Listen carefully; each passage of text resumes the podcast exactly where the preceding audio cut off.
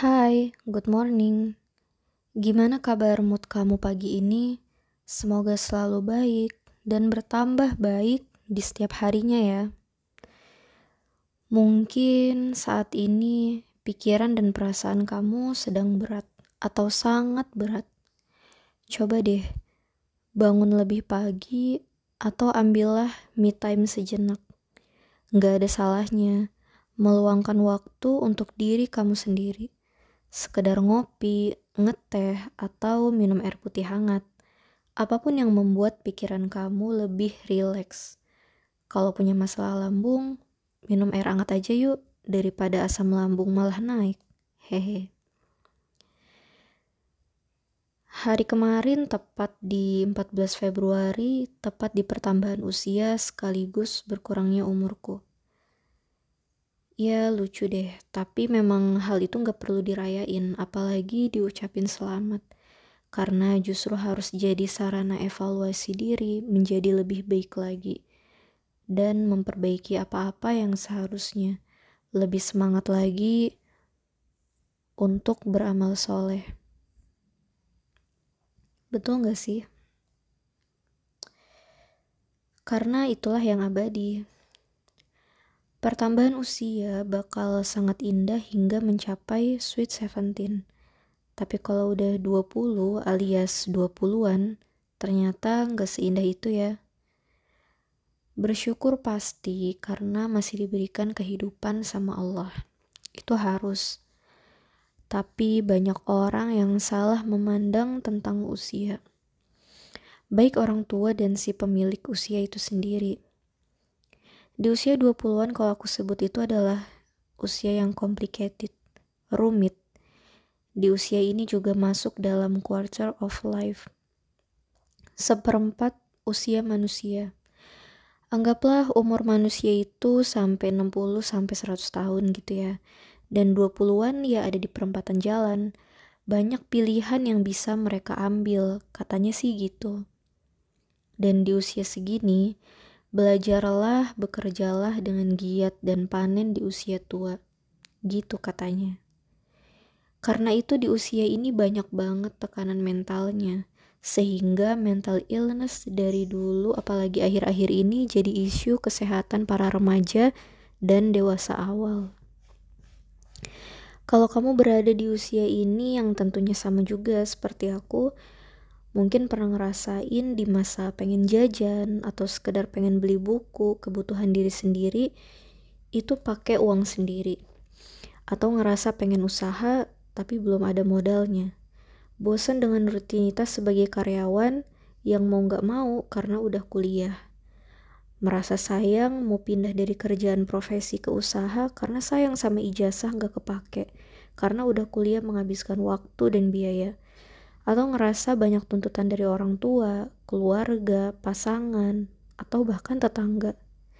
Atau ngerasa udah matang di usiamu saat ini tapi belum juga mendapatkan jodoh atau dipaksa untuk menikah karena dirasa sudah matang atau mapan. Atau udah nikah muda tapi masalah bertubi-tubi sedangkan kamu merasa belum siap secara mental udah udah. Kalau aku sebutin masalah-masalah manusia muda ini pasti banyak banget. Dan kita cuma bisa bilang iya iya benar-benar iya itu gue banget. Aduh ya udah. Setidaknya kamu ada temennya. Aku dan yang dengerin podcast ini tentunya. Aku pernah baca salah satu buku dari Mardigu. Uh, di situ dia menceritakan gitu dari temennya yang seorang pengusaha juga gitu. Seorang owner dari suatu usaha bahwa saat ini sekarang ini usia kematangan manusia itu udah berbeda. Mungkin kalau dulu usia 17 20, 23 sampai 25 tahun itu manusia dulu itu udah matang, matang secara pikiran, secara mental gitu ya dan psikologis. Tapi kalau sekarang uh, di anak-anak milenial usia-usia segitu tuh masih belum cukup matang. Maksudnya adalah kedewasaan itu belum tentu ada. hanya sebagian gitu bahkan uh, mereka mungkin secara pengalaman, secara teori, secara teknologi itu lebih baik daripada manusia zaman dulu. Tetapi di manusia sekarang ini masalah uh, attitude gitu ya, ahlak gitu dan perilaku itu belum dewasa sematang usia 30-an. Nah, dan itulah mungkin yang sering dibanding-bandingkan orang tua-orang tua kepada anak-anak yang milenial ini atau Gen Z. Aku cuma bisa bilang tiga hal di sini yang mungkin bisa bikin hati kamu sedikit lega. Semoga ya, semoga sih, karena ini caraku untuk menghadapinya. Pertama itu akui aja bahwa stres itu wajar, karena di fase seperti ini tekanan begitu banyak mendera kamu. Akui semua feelings atau perasaan yang kamu rasain, seperti yang aku pernah sampaikan di podcast sebelumnya, akui semua perasaan yang kamu rasain sekarang. Tapi sama diri kamu sendiri ya, karena hanya kamu yang paling berhak tahu tentang feeling kamu. Orang lain belum tentu memberikan respon yang baik karena berawal dari stres lah. Banyaknya tindakan di luar norma yang sebenarnya nggak perlu. Kemudian masalah adalah proses pendewasaan. Ya ini terdengar klasik sih. Tapi memang begitu.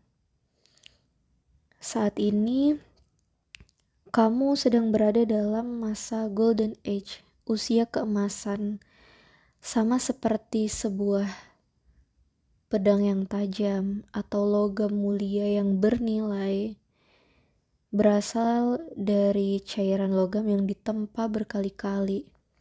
Itu menyakitkan, tapi anggaplah itu sebuah bungkus permen. Sebelum kamu memakan permen yang manis, yang enak, Pasti selalu ada pembungkusnya yang harus kamu terima sepaket ketika membelinya.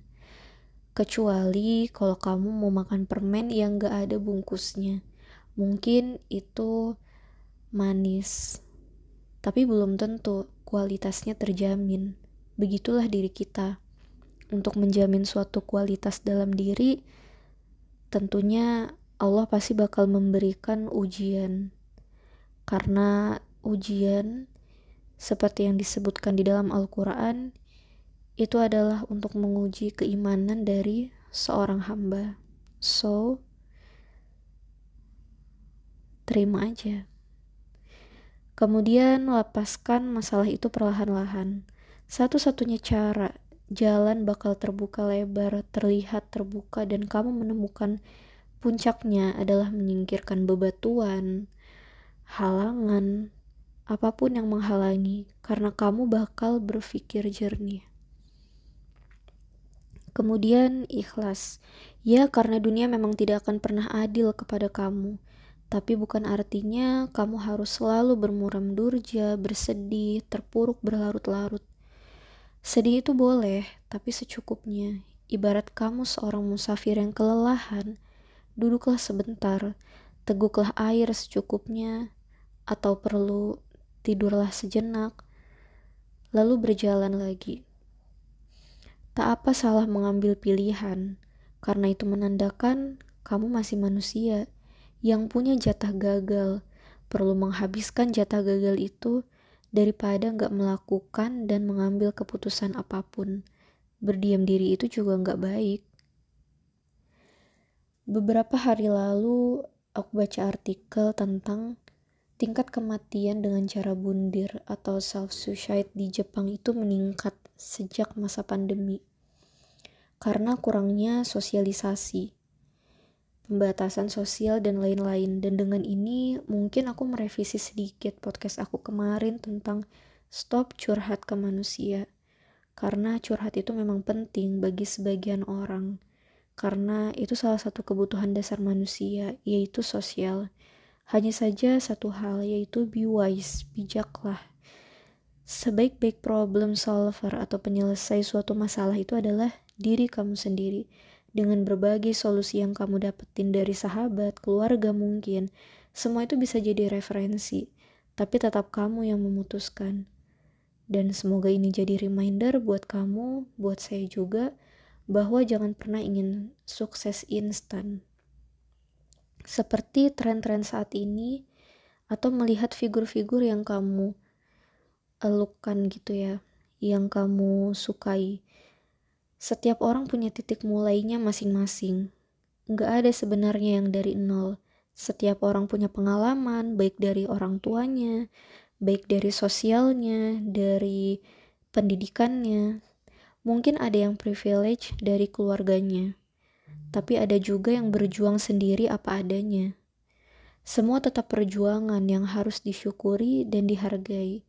Jangan pernah loh membandingkan dirimu dengan siapa pun berproses seperti kupu-kupu yang kemudian akan bermetamorfosa dari ulat menjadi kupu-kupu yang indah. Karena kata orang sukses, ketika udah mencapai on the top, di puncak kesuksesan yang diingat adalah perjuangannya. Itu bakal terasa manis. So, jangan lupa hargai titikmu saat ini ya, dan hargai mereka yang mendukungmu sampai di titik ini. Oke? Okay?